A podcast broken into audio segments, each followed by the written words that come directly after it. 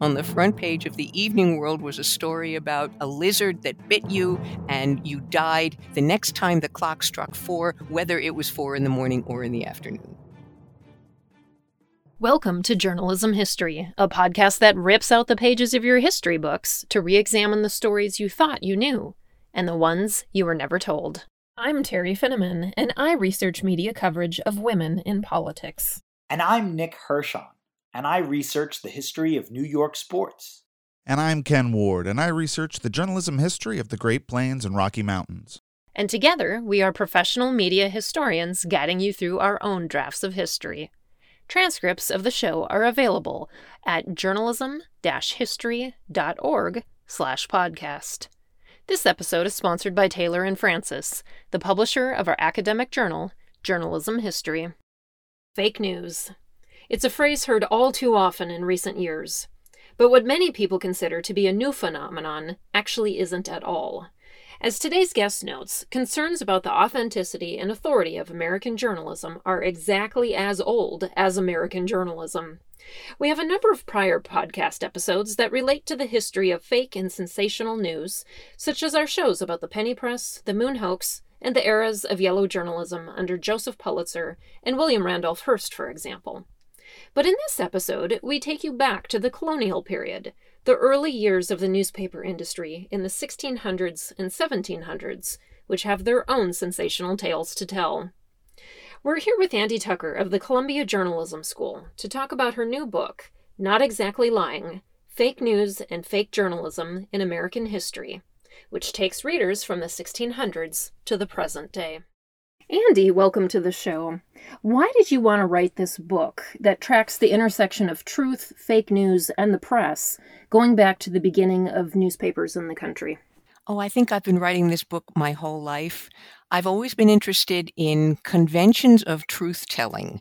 I started in journalism. My dissertation was about the penny press and its use of humbug and hoax and tall tale and all sorts of, of jolly stuff. Um, but in order to really understand how you say something that persuades other people that it's true, I felt you needed to also understand how people tell things that aren't true, how those how, how those negotiations are carried out.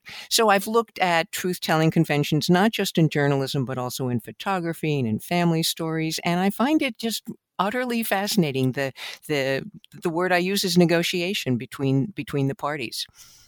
So tell us more about the title, Not Exactly Lying Fake News and Fake Journalism in American History. How are you distinguishing between fake news and fake journalism as separate items? I think it's really important to distinguish those. Fake news it's it's it's completely lost its meaning because it's been bandied about so much in in contemporary life. Fake news usually tends to mean misinformation that can come to you through social media or through popular culture or through your grandmother. Fake journalism I think is something much more insidious. It's what I call the efforts by other actors, by opinion advocates, by uh, political figures, by um, op- opposition figures, to use the credibility that has been built around the conventions of professional journalism to, to disguise themselves in those conventions and to use those conventions to spread misinformation or falsehoods or opinion that's that's pre- that they're pretending is is fact. That I find is a much more pervasive phenomenon in, in contemporary society and I think a dangerous one. Let's begin by diving into the book itself and give some background on the first newspaper in the United States, Public Occurrences, which launched in Boston on September 25th, 1690. Give us some of the early background on the newspaper and its publisher. Most journalism historians have spent some time looking at public occurrences. It's it's it's famous. It's it's the only issue that that uh, survives of of a 17th century American newspaper. But most people have not actually read what the stories are and what they say. And I got very interested because he starts out here's here's a guy who comes over from London to set up the first newspaper that the British American colonies have ever seen. He's got to persuade people that he's telling the truth. He's negotiating truth with them. So he has a mission statement. I'm going to just use the best sources for my information. If I find anything's wrong, I'm going to correct it in the next issue. I'm, I hope you'll tell me if people are spreading misinformation so I can expose them. He's making a big case for himself as somebody who understands the truth. And then he tells this item about the King of France sleeping with his daughter in law. And now many journalism historians have said, well, that must be why he was shut down by the authorities because it was, it was, um, he was saying rude things about a king. Well, it was also fake news. It was fake news because the King of France didn't have a daughter in law at least not at that point. I think what the editor of the paper was doing was he was a staunch dissident Protestant. The King of France was a papist. The King of France had been persecuting Protestants. I think public occurrences wanted to cast doubt on and undermine the King of France as an evil monster with a story that sounded like it really could be true, but wasn't. And that first issue, that that was its last one, right? Right. It was shut down right away, and it was shut down because it was it was publishing without a license, and it was um, the authorities in, in Boston were concerned about it. But they also there's a, a, a journal entry or something by one of the, the Boston counselors that said he was making some high remarks, and and clearly the the uh, the criticism of the King of France was seen as above the beyond the pale. It would be 14 years before another newspaper came about. In 1704, the Boston Newsletter launched. Uh, describe what this newspaper was like and its approach to news. Oh, it was very different from public occurrences. The Boston newsletter was extremely serious. Public occurrences had lots of little little anecdotes and little stories um, about the the widower who hanged himself in the barn out of melancholy and the boy who was crushed in a cider mill. Local news. Boston, uh, the Boston newsletter had very little of that. It, it was interested in world affairs, in in the uh, affairs of state in Europe, in in economics. Um, it was he the uh, Campbell intended his readers to be the elite, people who were involved in business and politics and who were interested in that sort of thing. And it was extremely serious, except for one weird little story that came out within a year or so of the first issue of, of the Boston newsletter. In the midst of all of this stuff about um, European warfare and, and the heads of state, he had a long story about a young man who showed up in Boston with a wild story about how his uncle had been trying to kill him and sold him into slavery and, and on and on and on. And he had a scar on his face where he had been slashed by pirates. Um, and the, the Boston newsletter was pretty excited by this story. Here was a guy in town who was telling this great stuff, gave it a lot of, of column space. The very next issue the following week, he had to go, oops, that was wrong. I retract that story. But he pretended he had known all along it was fake and he was just letting the, the guy have his say before he would be he would be slammed down. I think I think that that was a it was a sign to him that he should just stick to the real straight and narrow. And the Boston newsletter is is very boring to read for con- for contemporary um, uh, readers, although it, it served a purpose at the time that was that was being unfulfilled by anything else. Ben Franklin's brother James also had a newspaper during the colonial period, as newspapers started to become an industry prior to the American Revolution. So, talk more about their approach to truth and the role that Ben Franklin played in that they had varying roles. Ben Franklin's brother James was uh, was was kind of was kind of mischievous, and he was tweaking the authorities and poking the authorities and criticizing the authorities, all of which did not go over well in 18, early 18th century Boston. At one point, he was, uh, I think he was locked up or forbidden to publish his newspaper, and Ben did it in his own name. The, the bratty brother apprentice Ben ran the newspaper in his own name um, in, during that time, and Ben would would write anonymous stories that were supposedly being written by uh, Silence Dogood, and he had a good time. He was being a bratty apprentice. When he went off and found and started his own newspaper, worked on his own newspaper, however, the Pennsylvania Gazette, he realized that he couldn't be so bratty. He needed to worry about making a living. And his famous apology for printers set out a lot of, of what many what newspapers at the time believed was true that a newspaper's purpose was simply to present information to the public from any side. It didn't judge whether or not it was true. It put it out there and allowed people to make their own decisions about what was true and what was not because truth would emerge. If if if people could discuss public affairs in the public square truth would become possible and and and and, and evident.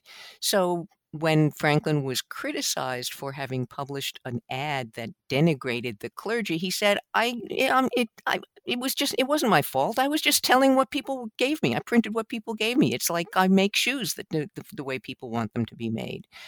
Um, so the idea that a newspaper was simply something to present various snippets of information without taking any responsibility for whether or not they were verifiably true was common in the early 18th century. You know, the lead up to the American Revolution was a turning point, with emotional, engaged reporting on matters of intense public interest, and the emergence of newspapers as active, essential, and opinionated participants in the democratic process. Give us some examples of what you mean by this and the relationship between truth and newspapers at this time. Anytime there's a crisis or a conflict, and we see it to this day, journalism fires up. People are excited, people are anxious, people want information, people want their side to be justified, people want the other side to be um, um, criminalized. So it's not unusual. It's not it's not at all weird that in the American Revolution newspapers changed from this straightforward objective on the one hand on the other hand approach that Franklin was describing into active players in the, the, the this life-changing um, revolution. They but they also as, as is often common in times of stress and crisis, a lot of the reporting, a lot of the, the journalism was exaggerated because you want your side to win. If the stakes feel very high. So in the American Revolution, a lot of newspapers, there were important, serious, reasoned debates by people like Tom Paine and John Dickinson. They were very, very thoughtful and politically sound. But there were also um, reports of massacres, and and and the, the, Boston massacre was played way up. The um, a Journal of Occurrences was a sort of an underground newspaper that traveled between editors, and they would describe how ladies in the street were accosted by British soldiers, and and and young men, uh, older men were were beaten up by drunken British soldiers. A lot of stuff that was inflammatory and might even have been true. But it also was very important for newspaper editors to put that information out there. And it was important for people, for readers to believe that, that this confirmed that they were on the right side. So the newspapers played an important role in both hmm. informing the public, but also in keeping the public's attention focused and giving them morale boosts and, and making sure they would support the right side.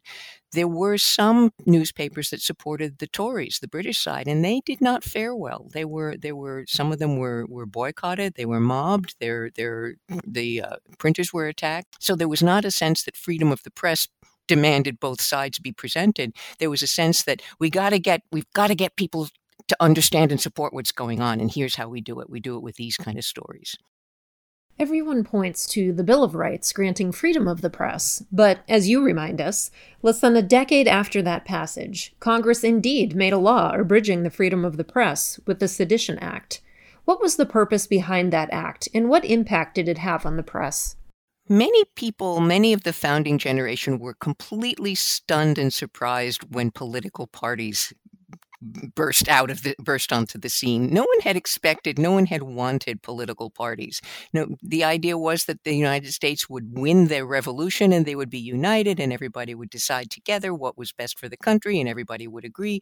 It was a shock when they found out that not everybody did agree. So the the the, the the political partisanship, the hyperpartisanship of this era was played out in the newspaper columns. Newspapers were in no way objective. Objectivity was not thought of. Nobody would have wanted it if it had occurred to anybody. Newspapers were seen as active players in this um, hyperpartisan uh, effort to figure out how you do, how you run a democratic government, a, a, there had there was no model that they could draw on. There was the the only ones most people knew about had had perished centuries before. So the newspapers became avid participants in this ugly partisan debate and often went too far, often published stuff that was not just um, ugly but also untrue.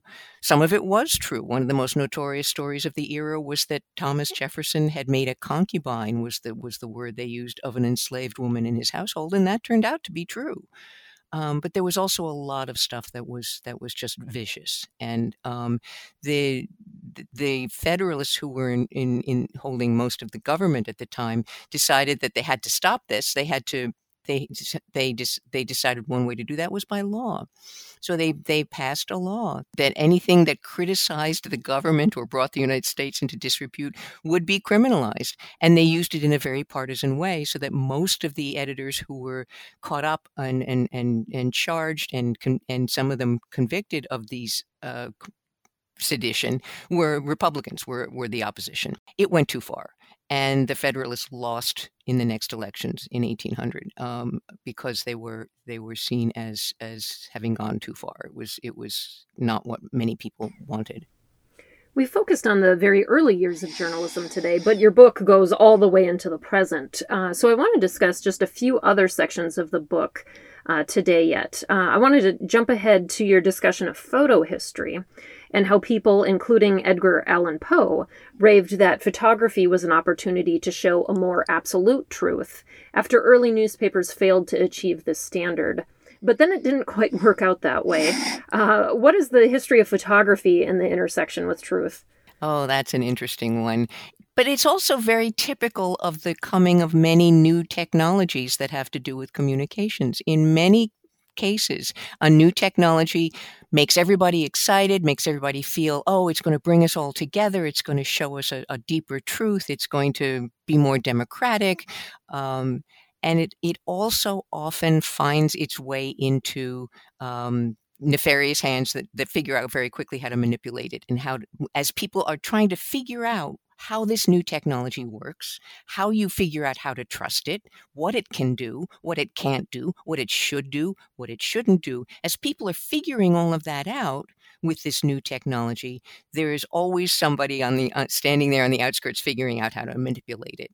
And with photography, one of the very first of those of those manipulators was a man named William Mumler, who uh, was a photographer based in Boston and New York in the 1860s. And very shortly after Poe is saying, Boy, with photography, you can just see real life and it's incredible. It's so much better than any painting. Mumler is selling photographs to people that seem to show the, the, the, the normal sitter. The sitter is sitting in a chair looking like a normal person. And over the shoulder of the sitter, you see a ghostly image. And Mumler, the photographer, says, I don't know how it happened. It just I opened the lens and in and and somehow or other the light and and uh, who knows, but it's a spirit. You can see the spirit of your dead mother or your dead wife or your dead brother. And a lot of people wanted to believe that, especially in an era of the Civil War when there was so much death and so much grief. But also because people didn't know what a camera was capable of. And it did seem kind of magic anyway, that, that the way an image could just sort of get get get stuck, get get preserved forever. So when when Mumler was charged with uh, with uh, fraud, he had a lot of supporters in the courtroom who were cheering him on and who who who supported his work.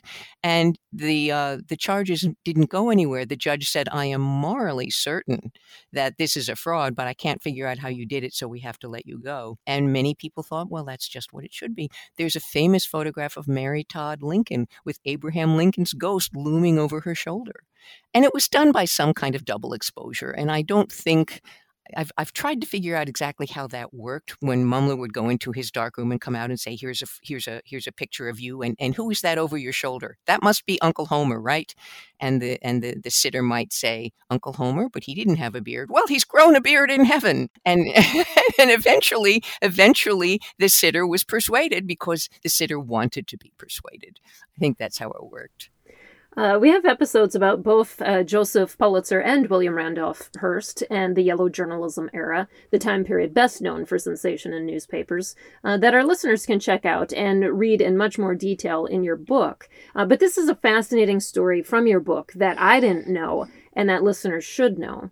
After Joseph Pulitzer died in 1911, his son Ralph worked to overhaul the New York world out of the yellow press era and to put an end to how many inaccuracies were in newspapers. He set up a Bureau of Accuracy and Fair Play. Tell us more about this and how that went over. Yeah, Ralph Pulitzer was trying to burnish the reputation of his father, Joseph. The Joseph's New York World was um, an important paper that was also that was both sensational and informative. He walked a, a fine line and sometimes fell over it and fell off it, but he did try to make a paper that was that was informative, particularly for the masses of immigrants who were pouring into the big cities, including New York at the time. So the paper had a had a reputation that was a little dicey. Ralph wanted to make it better. Ralph wanted to distinguish his paper from Hearst's papers once and for all. Hearst's papers were the kind of papers that were doing what I've referred to as fake journalism, using the guise of journalistic credibility and journalistic format in order to just report whatever whatever the heck he wanted. Ralph wanted to to distinguish the world from that. So he set up the Bureau of Accuracy and Fair Play in order to is act as a sort of an ombuds. He had staffers reading the paper every day, looking for errors. He invited readers to send in corrections that they would like to be seen. He had he he authorized the firing of reporters who too often made mistakes, who were hauled up before the bureau. Um, it was it was a a relatively successful um, uh, effort for a while, but it also was kind of handicapped because the world was uh, had a had a had a double identity. The Morning World was a serious and important paper that was widely trusted by many people. But there was also the Afternoon World. Actually, it was called the Evening World, but the world that came out later in the day. And that was an entirely separate edition that was a lot more sensational in order to keep competing with Hearst on Hearst's terms. So even as Ralph was, was talking about accuracy, accuracy, accuracy, even as he made his speech to the first class at the Columbia Journalism School, telling them, stamp out fakes. A fake is a degenerate and perverted monstrosity. Even as he was doing that, the evening world was continuing to publish things like my favorite example was the four o'clock lizard that appeared just three months after he was there talking to the Columbia Journalism School about how terrible fakes were. On the front page of the Evening World was a story about a lizard that bit you and you died the next time the clock struck four, whether it was four in the morning or in the afternoon. I think this was probably fake, but it was sitting on the front page between a story about a storm and a story about a poisoning, as if it were actually true. So even Ralph, even with his really laudable and, and, and high minded efforts to persuade people that newspapers should be trusted, newspapers could be trusted, he was continuing to bow to the commercial imperatives of giving people entertainment, with, which is what they expected. And the bureau eventually faded away um, sometime around World War One when people were more interested in other things. Well, this is a terrific book, and I'd encourage anyone to go pick it up. As I mentioned before, the book moves from the very beginning of journalism history up until the present day.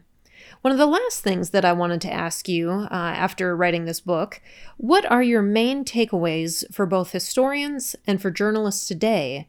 And are newspapers just doomed to never live up to their ideals? Oh, I hope that's not true. And I worried as I wrote the book that it would it would catastrophize journalism, that it would suggest that journalism was was hopeless. I really don't believe that's true. I believe that that newspapers and other forms of journalism, there has always been horrible, stupid, inane, commercially driven stuff, but there has also always been stuff that is smart, that is dedicated, that is con- eh, that that is trying to inform the people, that is trying to reform. Even in the midst of the 19th century, when everything was so horrible, there were also important newspapers like well there was Nellie Bly going undercover in the in the mental hospital. There was Frederick Douglass's abolitionist newspapers. There was there was Ida B. Wells Barnett exposing the truth about about lynching. So I don't want to leave people with the impression that that journalism is is is and has been terrible. But I also think that there is such a threat nowadays from the fake journalism, especially in the empire of right wing media, but not always. There's all you you can find it on the left as well that are kind of taking over and and and and uh, appropriating the whole idea of objective reporting, even as mainstream journalists are acknowledging their subjectivity, are are acknowledging that there are real issues and, and, and problems with objectivity. I worry about that because it leaves the empire of the fake journalists to claim that they are the ones who are objective and the ones who can define what real journalism is. And it leaves the mainstream ones who are trying really hard in a place where they're saying, well, you know, here, here, he, we really believe and think and hope this is true. That's not necessarily a good place to be. And then the final question that we always ask on our show is why does journalism history matter? Oh, because journalism is often a source for historians and they need to know how to read it it's it's it astonishes me all the time that anyone can look at the front page of the New York Times and say, "Well, this is biased and this is not true and this was true yesterday but not today." And everybody can be a critic of today's New York Times, but the minute it it, it goes on microfilm or becomes digitized or its paper starts to yellow, it becomes a primary source, and people often lose that critical eye. One of my favorite examples there is is the interview in the 19th century, interviews were seen as completely fakeable. Many journalists said blithely and, and cheerfully, I always fake interviews because I can't get people to tell me what I want them to tell me. But any historian who goes back to the 19th century and tries to use a, an interview in a newspaper as a source, as a historical trustworthy source, could be really, really sorry because it, it could it, it, it, it often eh, they, they need to understand how truth worked and what the expectations for truth were in newspapers of various eras. It wasn't always exactly as it is today. Well, this has been wonderful. Thank you so much for joining us today. Thank you, Teri. This has been a lot of fun. Thanks for tuning in, and be sure to subscribe to our podcast. You can also follow us on Twitter at JHistoryJournal. Until next time, I'm your host, Teri Finneman, signing off with the words of Edward R. Murrow. Good night and good luck.